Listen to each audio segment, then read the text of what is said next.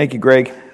Well, this morning we're going to be back in Acts chapter 18. We have some different faces this morning and others that weren't able to be here last time. So I'm going to do some review. We'll catch up. Any questions, any correspondence is very welcome in this class, of course.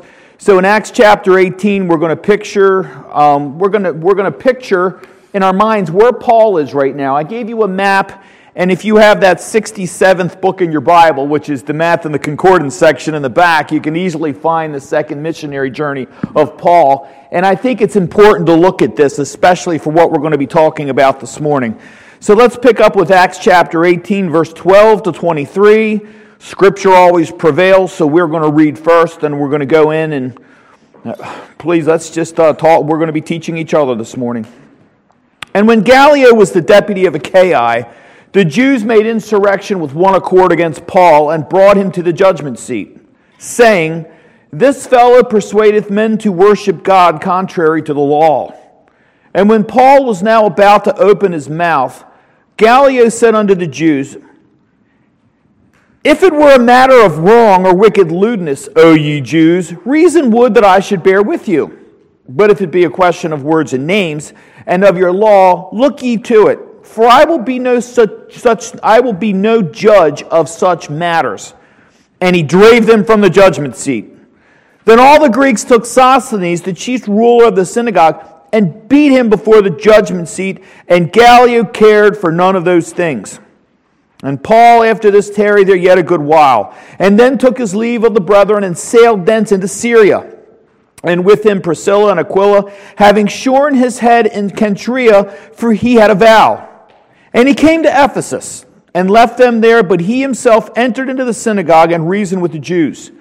When they desired him to tarry longer time with them, he consented not, but bade them farewell, saying, I must by all means keep this feast that cometh in Jerusalem, but I will return again unto you, if God will. And he sailed from Ephesus. And when he had landed at Caesarea and gone up and saluted the church, he went down to Antioch. And after he had spent some time there, he departed and went over all the country of Galatia and Phrygia in order strengthening all the disciples. So we're looking here, we've been talking about Gallio, we've been talking about Seneca the last few weeks. We've been looking at some of the names that are involved here. And if you look on your map, you go all the way back. If you don't have a map, you can actually go into the back of your Bible, and I'm sure you'll have the Paul's second missionary journey. And here, Lisa, you don't have one. You, you have one? Okay. So I have one more left because I can use my map in the back of the Bible. If you, does anybody need one? You guys need a map? Here you go. I mean, we're not going to be doing a geographical lesson a whole lot this morning, but what's important here is we just read about the location where Paul is regarding, he's in Corinth, and then he's going to be going, it says here, to Syria. But if you look at the map, I think what we're looking at here and what's important is what Paul is saying ultimately he would be in the big, vast region of Syria. But on the way, you can see as he leaves, if you go back to the map and you see where he was at Thessalonica, we were talking about Berea, we talked about the Bereans when they were asking a lot about scripture and all, and Paul did a great job there with them. And then he went to Athens. Paul was at Mars Hill. You see, if you follow your little line down, you can see right there at the southern tip there near Achaia, where Gallio is the proconsul and the governor. You see Athens, then you see Corinth, you see Cenchrea. We just read about that. Paul would have had to have stopped at Ephesus first before he got to Syria on his way to Jerusalem. So when you see the map, you kind of get an idea. Actually, that that journey from Achaia in Corinth all the way to Caesarea would be approximately about a 900 mile uh, of, um, that would be a, a journey in a boat, and it would have been an incredible journey there. So it kind of gives you an idea on the type of situation Paul was in. So the question this morning is I want to open up with this. First of all, let's go back real quick and I'll ask the question we see here that Gallio was the deputy of Achaia. Paul was back in Corinth, and all of a sudden he went in. The Jews were having a problem, and they grabbed him, and they brought him before Gallio. He was a Roman proconsul, and he had great power. And the Jews now wanted to bring Paul into the judgment seat. So the last time, two weeks ago, we spoke about this. Paul's brought into the judgment seat. Gallio says, No, I'm not dealing with this. You're on your own. You deal with your own law. Paul is going to do what he's going to do, and I'm not going to execute. I'm not going to bring Paul to the judgment seat. With Paul going from Thessalonica, Berea, he goes into Corinth, and look at all the hardships he's faced. Why do you think he, why do you think he jumped around so much? I think it's a simple question. If you go over what we've been studying the last several weeks, why, why, why was it that he was moving so much? Anybody? Have any ideas? Pastor. Amen. Amen.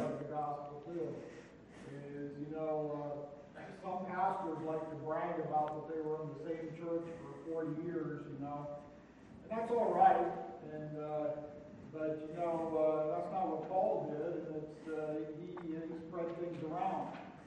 Right. And, uh, the thing is, is that also, you, I want to point out here is that, uh, notice the Roman official here was the defender of Paul. Right. Most of the time we think the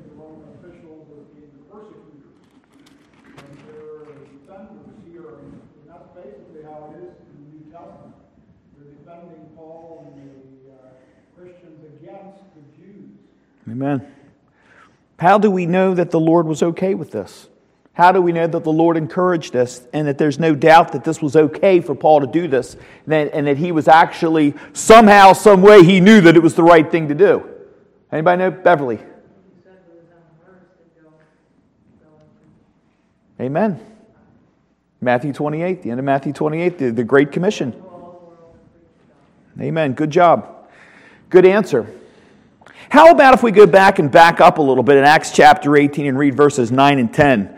Like this, uh, Jacob, could you read that? Acts chapter 18, verses 9 and 10. Now remember, this is not the, be- the beginning of Paul's journey, he's in the middle of it. This is the second journey, and he's right in the middle of it. So, what, what happens? This is, we talked about this, but what is so important about this? Go ahead, Jacob, if you have that. Thank you.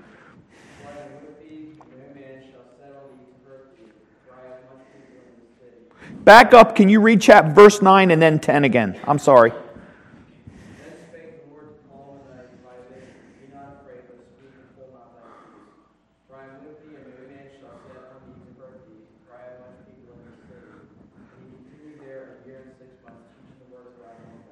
Perfect, thank you.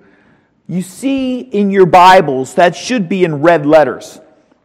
Some of your Bibles. Well, not all of them are, but mine is we see that this proves that without a shadow of a doubt, the very Jesus Christ that Paul is talking about, who is supposed to be dead and gone to many, some actually lying and saying that his bones were taken out and they were like they were rehid and that Jesus was no more. This proves of an absolute, without a shadow of a doubt, of a resurrection. And here Jesus, here he is, Christ himself. We, we, we he, Jesus here on his earth is his, his earthly name, but his ineffable name is our Lord Jesus Christ. He's speaking specifically to Paul. And what had our Lord Jesus Christ said before he, when he was ascending into heaven? I must needs go to be on the right hand of the Father that I might send the Holy Spirit so that he will comfort you and he will guide and direct you. So basically, Paul is operating off the GPS of the Holy Spirit. And there he is. He's, he's in Corinth and he's come from Berea, from Thessalonica, he's gone into Corinth, and look at what he's facing. Does anybody remember how long was Paul in Corinth? It's very specific. Anybody remember? A year and a half. Amen. 18 months. He was there 18 months. And I think another question can arise from what we've been studying, what we've been learning for a little bit of review. Why do you think he stayed there so long? For 18 months. Why do you think that he was, he was anchored there and he was, he was very concerned? Anybody? that's true. When the Lord told him nothing would happen, he did. Get, he got a good break. That's a that's a good answer. Yes, the churches that he was planting. Look how incredible that is. Look at all the churches that he planted.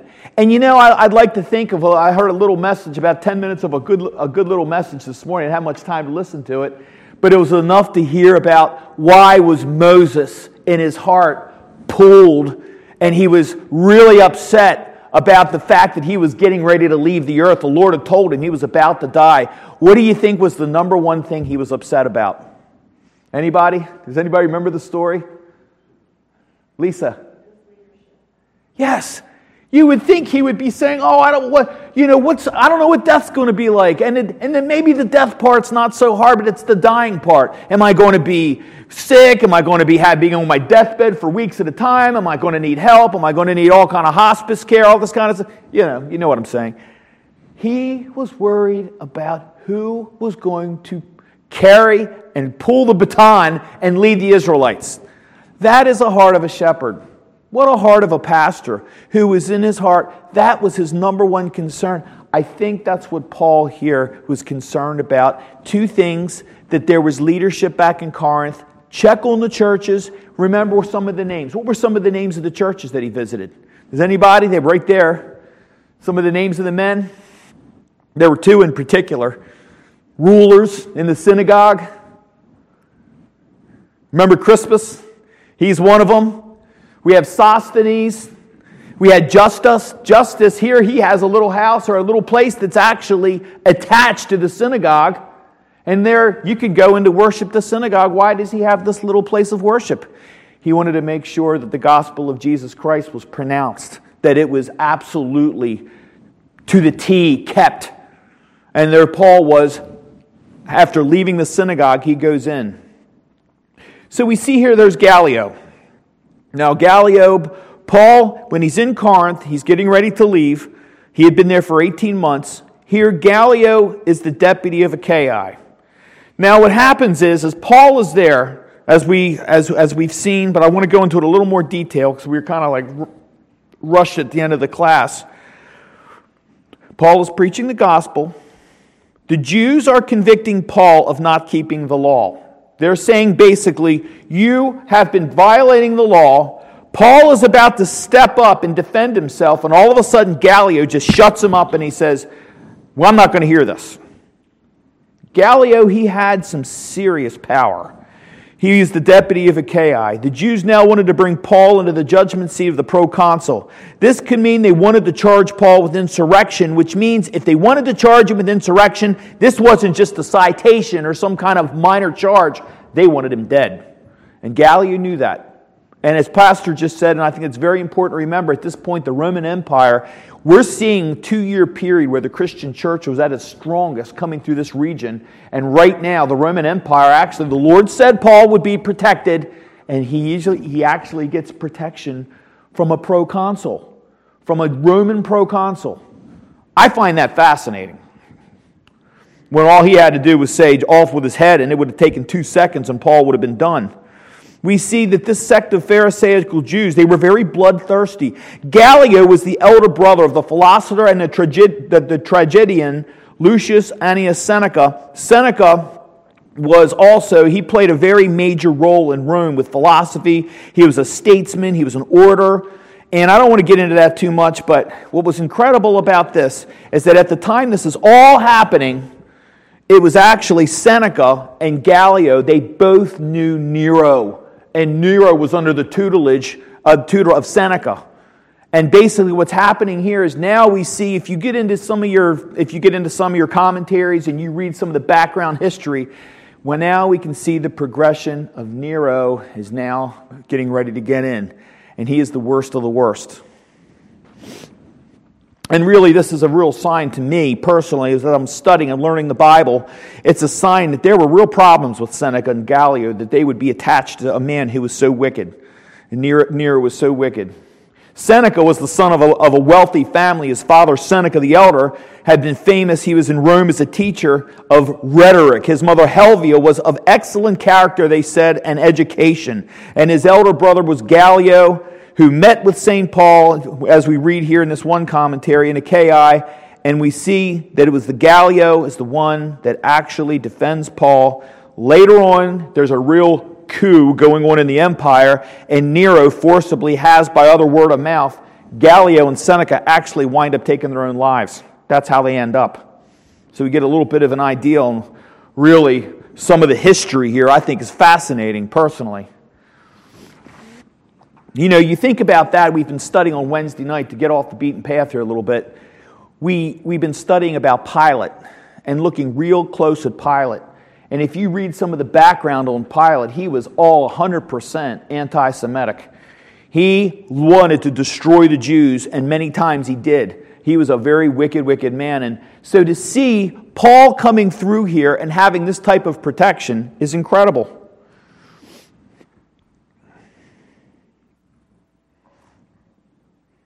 We see that this episode involving the Apostle Paul, which occurred when Gallio was serving as proconsul of Achaia, we see it in about 51, indicates that Roman provincial officials at the time were remaining aloof from the struggle between the Jews and the new Christian religion, and he had become proconsul.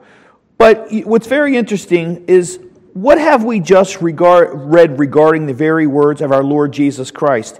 He had told, he had said very, very profoundly that don't be, don't be, do not be uh, um, confused or be surprised, because if they will persecute me to kill me, they will come after you. That's what he told his people.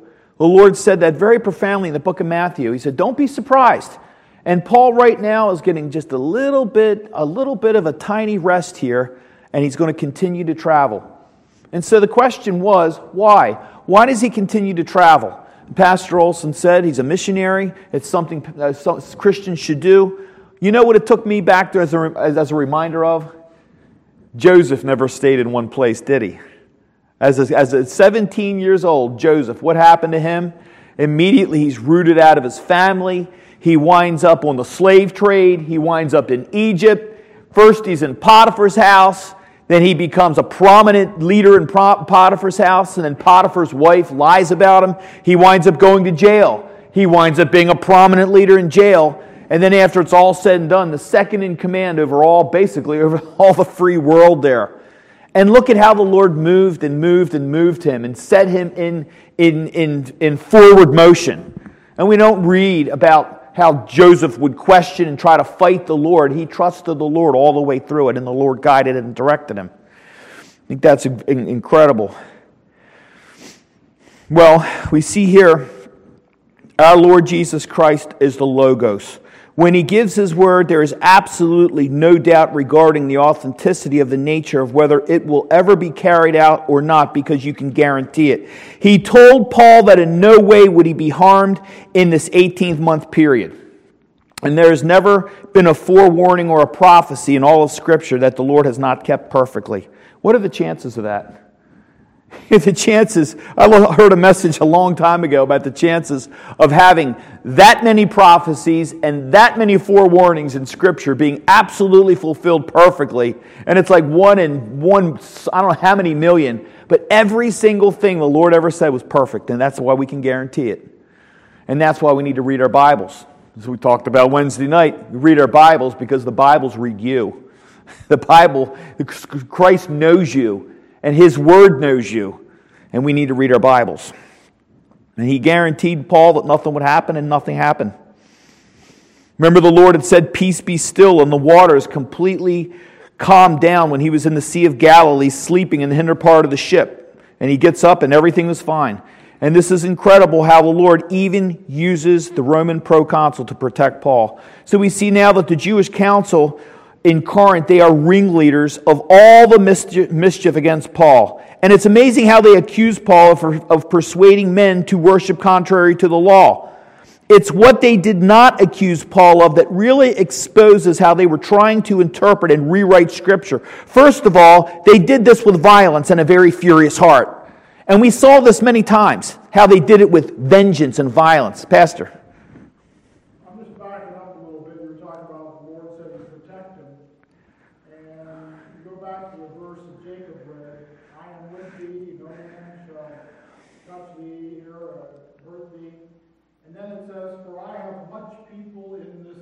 Amen. And I was in Corinth. He had many people there. And there were people that they were, God was working on their hearts. And they were the elect. And they needed to get the gospel to get saved. And that's what we do when we go out with our tracts door to door. We're trying to get some tracts in the hands of people Amen. in the hands of people that are God's elect. And we don't know who they are, but we, so we have to spread it everywhere. And uh, we pray the Lord will use it in the hearts of the elect. Because God has much people, not much people in Corinth. You've got people around that He's still working on today. Amen. And we can, we can pretty much surmise and use these very verses that not only is he speaking to Paul, he's speaking to us, isn't he? I believe that he is. I mean, look at us here. We were all somewhere else at one point. Sometimes we, uh, we were other, maybe at other churches, maybe at some point we were not Christians. And look how the Lord has brought us together. A little, little band of people here, which is actually larger than most Sunday schools I've seen. This is, for me, is a mega church from what I grew up with. Five people in a living room for many years. so, I mean, look how the Lord brings us together. We can see that right here and how the Lord is, is doing a work. There are others, there's, there's some that have been here for many years, some that have gone on to do other works. The Lord, he just, the Lord never stops. He never sleeps. He told Paul he would not get hurt. He did not. We see the Jewish council. They come up against Paul. Their pejorative attitude against the scripture exposes them, and they fall by their own weight. If you're a Christian and you're reading this and you know the Bible somewhat, you can see what the Pharisees were doing, what the Sanhedrin, what the council does, and we can see this is done by a furious heart, by vengeance, and they're bloodthirsty. Here's what they did not accuse him of. They could not charge Paul with persuading men not to worship God at all or to worship, or they could not accuse Paul that he was worshiping other gods. He was worshiping the God that they claimed was the same God that Paul believed in. They did not, the thing is, is they separated our Lord Jesus Christ from God, and they're going back to the Old Testament, and they didn't want anything to do with Messiah. And they were furious at that. They were very careful at what they said regarding Jesus Christ, but, but make no doubt that if they that if they hated Christ, they were these were non-messianic Jews and they hated Christ.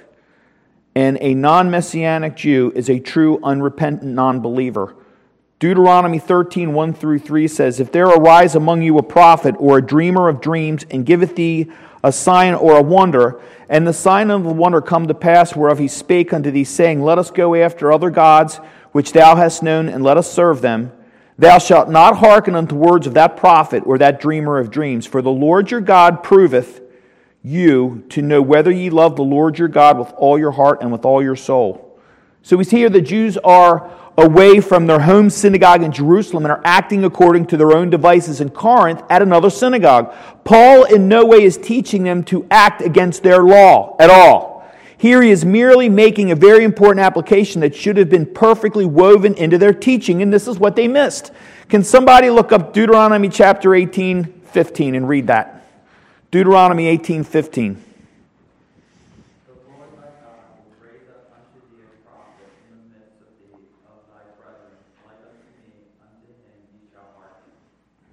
Amen. Thank you, Matthew. Didn't we read in scriptures in the New Testament that Christ said specifically, Moses spoke of me? They hated that. He said, Abraham rejoiced to see my day. They hated that, but it was there. So basically, what they're doing is they're accusing Paul of insurrection. Why? What's an insurrectionist? Anyone? Anybody? A revolutionary. Yes. A revolutionary, perhaps a traitor, perhaps someone that rises up against their own countrymen. They're trying to turn Paul and where, where, where Lisa, go ahead. I'm sorry.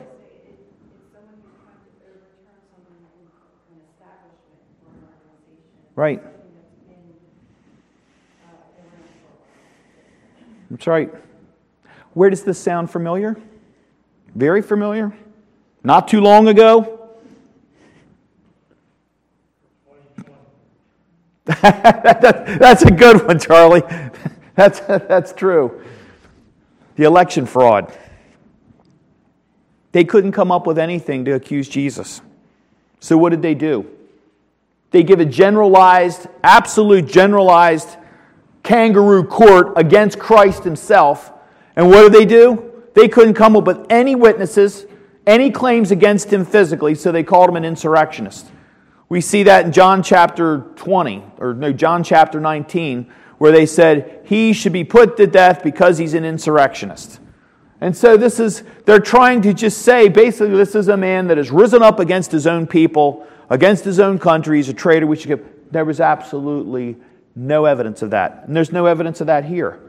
But this is what they're trying to accuse Paul of.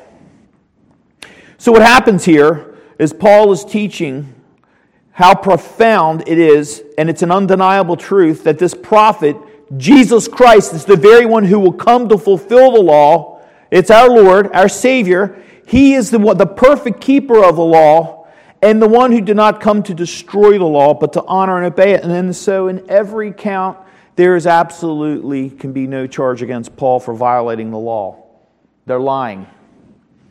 A lot of liars.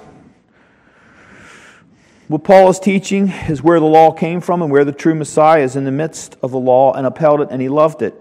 This was an imperative for the Jews to know this, and this is what Paul's mission was. Here, Gallio steps up and basically says, This is not my jurisdiction. This is not a case of theft or murder or violence, but, the, but that these are, of, these are a question of words and names and this does not prove to me at all, Gallio says, that I should have to take care of this.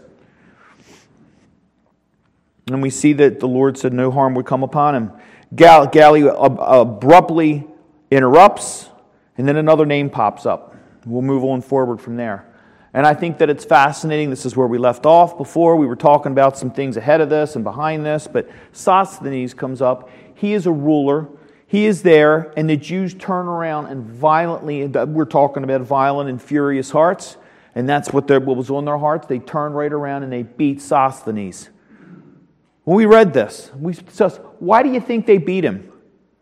Why is it that they were able to pick up the mantle, basically, and they were able to take this man and beat him right in front of the whole the judgment seat? Turns out Sosthenes is a Christian. It turns out that he was actually, if you read, I've, re- I was, I read some different commentary and a little background on Sosthenes.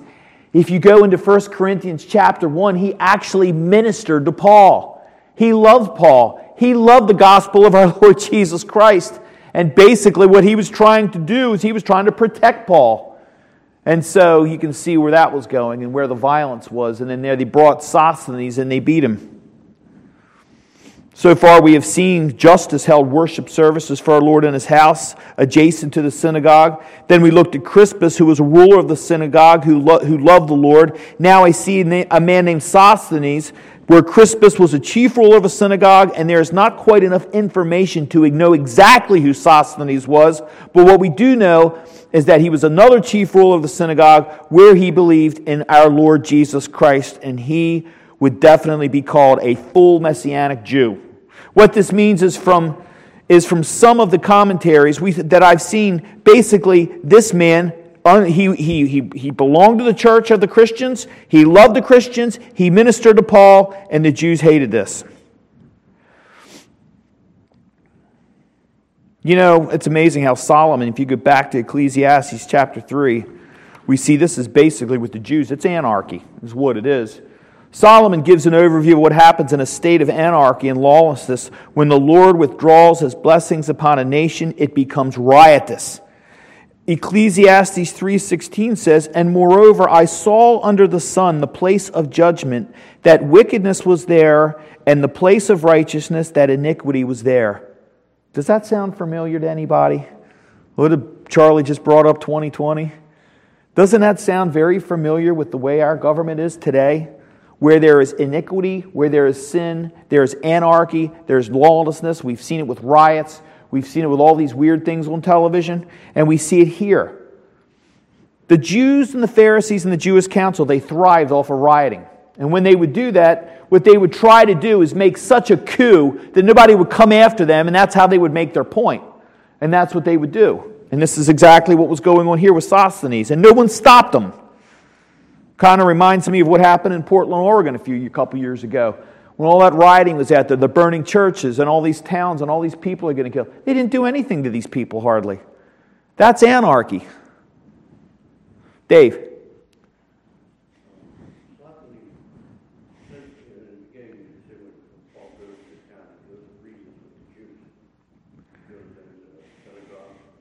Right. Sosthenes was there to defend him. Yes. Absolutely. Jews didn't like that. It's a good point. You know, I, I think it's, uh, probably there's some, uh, different ways of looking at that. Mm-hmm. Sosthenes. But, uh, I don't know that it's too clear which side he was on. The, uh, the thing is, of course, quoting from someplace else, it might be a different Sosthenes, there's a couple, you know, some people that have the same name in different places, and, uh, anyway, I always heard that Sosthenes was, or I always assumed that Sosthenes, Sosthenes was against Paul. He was against Paul. Okay. That's why we're here. well, that's a possibility. Some things in Scripture are not that clear, Right.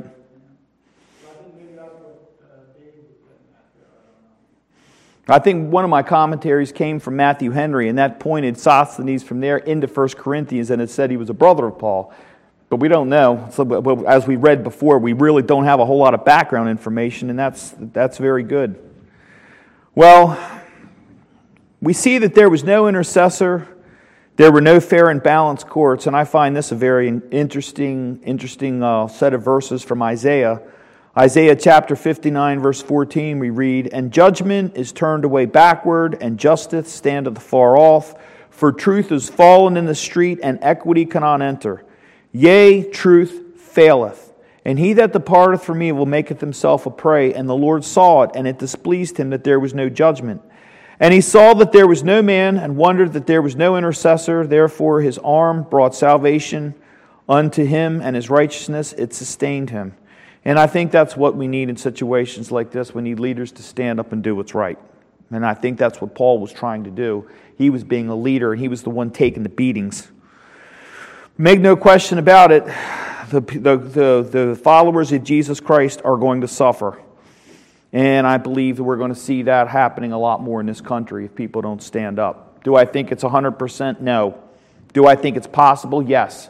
Do I think that when a governor steps up and says, shut the doors of your church, we should, we should do whatever the governor says? No. I don't believe that. The church has always been a safe haven and a very important place for people in times of the worst trouble. But I think we're seeing things in the government that exactly what we just read here, and we need to be very um, close to the Lord. Perhaps the same judgment will not be dealt out as the physical nature was carried out against our Lord, but we, I think we could see some pretty hard stuff coming. You know, we see Gallio cared for none of those that were that, that were beaten before his face in the court. He did nothing about Sosthenes, and it seemed like they were at ease in Zion and were not grieved for the affliction of Joseph. And you know what? I think that's a very good statement that when the new Pharaoh came in, that now there was a Pharaoh that knew not Joseph. And I think that's what we see today here in our country. We have a Pharaoh that knows not Joseph. Amos chapter 6, verses 3 to 6, we read, Ye that put far away the evil day and cause the seat of violence to come near, that lie upon beds of ivory and stretch themselves upon their couches and eat the lambs out of the flock and the calves out of the midst of the stall, that chant to the sound of the viol and invent to themselves instruments of music like David, that drink wine in bowls and anoint themselves with the chief ointments, but they are not grieved for the affliction of Joseph. And this is what's been happening to the, to the Christian church all down through the ages. There is no respect. There is no respect for those that love the Lord. Very little respect. so we see here that basically what happens here is Paul is now. I have a couple more notes I'd like to go over first, and then we can, we can move forward. That there's been several times where the Lord has allowed the affliction to Joseph to arise to prove a point about his defense of his people. And here we see plainly for now, Gallio just let this man Sosthenes be beaten. This man, he had dignity, he worked hard, and he loved the Lord. He did not deserve this possibly. Perhaps this is the kind of man that he was, and as Pastor Olson, maybe, you know, maybe he was not. But the question is, what do we do when justice is not upheld? Remember when Esther was giving her life to defend her people, and Haman had been promoted to a very high rank, and his edict was in one day to kill all the Jews, including the women and children. See, he was no different back then. We see it now. This is what the Jewish council wanted. In Esther chapter 3, verses 14 and 15, we read The copy of the writing for a commandment to be given in every province was published unto all people that they should be ready against that day. The post went out, being hastened by the king's commandment, and the decree was given in Shushan the palace. And the king and Haman sat down to drink, but the city Shushan was perplexed. The edict was to go out that the Jews would be killed. And they sat down, and that's exactly what they did. They ate dinner and they sat there and enjoyed themselves when this was about to happen. I think this is very important because this plugs in right now with what Paul's going through. Right now, Nero is being trained. And that's exactly what he'll do is he'll put the Christians in the dinner theaters and they'll sit there and eat dinner while they're being burned alive. It's exactly what will happen. Pastor.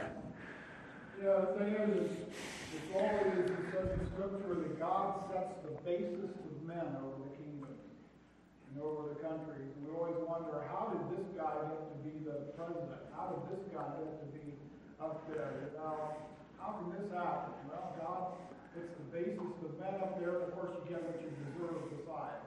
Right. Well, we can just see this past week. That's a great statement. You, de- you have to be questioning, I mean, never questioning the Lord, but we have to sit back and what is going on in the White House? This past week, we hear this man who calls himself the president. I don't call him the president, but he now wants to change the filibuster so they can make abortion completely legal everywhere. He wants, he is going to fight to take away a constitutional foundational principle of Congress, take away the filibuster so that more babies can be burned alive. That's what it says in the paper. I'm not standing here being some radical. We just, I just read it two days ago. This is supposed to be who is presiding over the affairs of our country, sadly. I think that Pastor Olson hits the nail right on the head there. Well, Paul made it through. 18 months, he made it through. And he was brought in. He could have been killed. He could have been beaten again, like he had been with Silas. Remember that event? And here it is. And so, what happens next? Well, if you look on your maps once again, you see Kentria or Centria, well, you can pronounce it, I think, one, one of two ways. But right there, he is now going down to the eastern seaport of Corinth. And then from the eastern seaport of Corinth, since he's on a boat, he's going to wind up going to Ephesus. Well, there's a seaport there. Where you see the seaports are they were, if you read and you study and you look about some of the background history, Ephesus was one of the great cities in Asia Minor. And what happens at the ports is that's where the greatest debauchery really is. Corinth was a, was a, was a, uh, was a city, it was a, of just horrible debauchery, horrible sin. And there Paul was setting up churches in an area that was very wicked. So he goes to Kentria and here we see in Corinth, it is the capital of the Roman province of Achaia, modern day Greece. And it was a city on the Isthmus of Corinth. And it was a large city that controlled two harbors. In Kentria on the eastern side of the isthmus and the, the Lachaemon on the western side. Centuria was important for its harbors that allowed goods to move between Asia Minor and Italy and Achaia and Macedonia. And today, Kentria is known as Kechries, or it's spelled K E C H R I E S, and it's situated on the coast about five miles from modern Corinth. And today it's still the same. It's a seaport, it's very important. But, you know, I, I think of Corinth and think of Ephesus and the places that Paul was going to. And, you know, it reminds me a lot about Baltimore. Baltimore is a seaport, and it's one of the most wicked, one of the third wicked cities in the whole country right, right below Chicago. I think Los Angeles is right up there. But Baltimore, there is more filth down in Baltimore on these seaports with what comes in, what goes down. And it's so bad. I've known a couple of police officers that actually were city cops that worked down there and they had to leave. And there's so much dirty business that goes on down there. And it was no different in Corinth. And you see what a mission field we have here in Baltimore here. I think that's, an, that's incredible. Well, we see how the Bible refers to Centuria a couple different times. We see it in the book of Acts. And we see something interesting happens here, and I just want to kind of make this kind of clear, I believe. And uh, tell me what you think. But when we read this part here, that in verse 18, and Paul, after this, tarried there yet a good while, and then took his leave of the brethren, and sailed thence into Syria, and with him Priscilla and Aquila, having shorn his head in Kentria, for he had a vow. And he came to Ephesus. and left them there, but he himself entered into the synagogue and reasoned with the Jews. Now, the first question is the question remains it's like what Pastor Olson brought up about Sosthenes. Was there more than one Sosthenes? Was there a good one and a bad one? That's a real possibility. But when you read this, Pastor.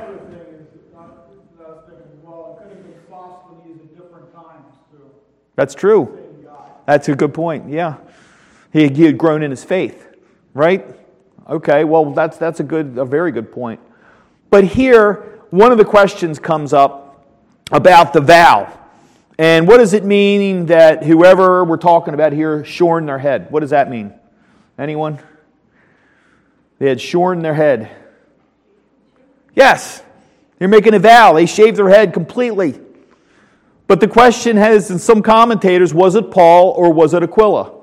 Since Aquila's name's mentioned right to this, right next to this vow, who was it? I think that's something that we need to look at.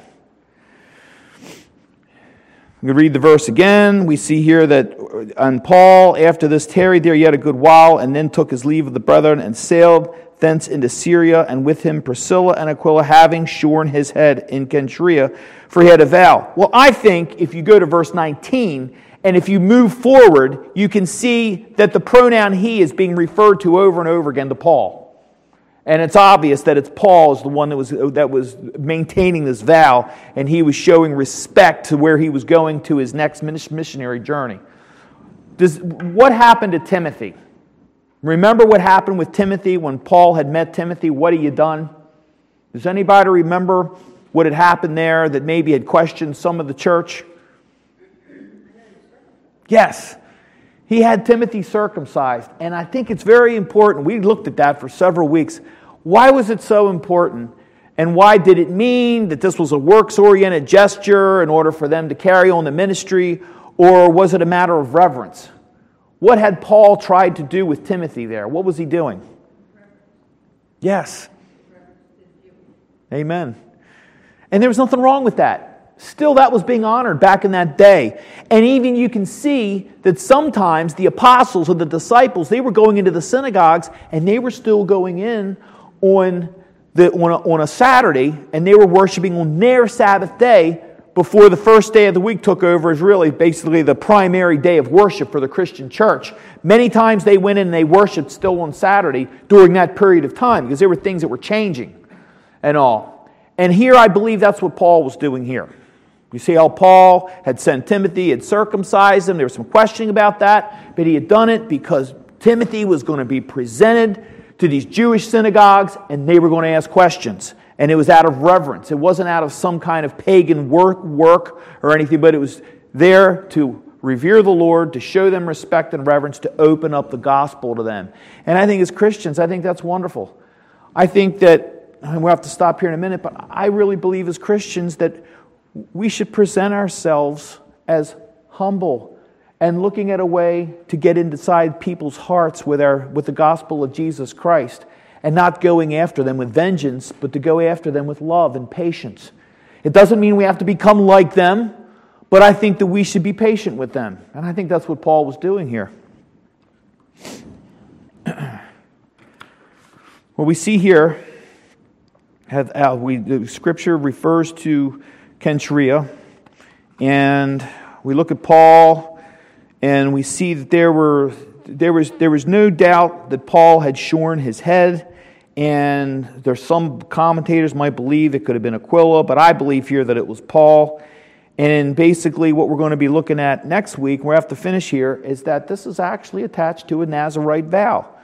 And he was showing by, shorn, by having his head shorn, he was showing that he was a, a purification and he was getting ready to speak to a whole other sect of Jews. But as we look as he goes towards Jerusalem and he talks to these Jews, they wanted him to stay.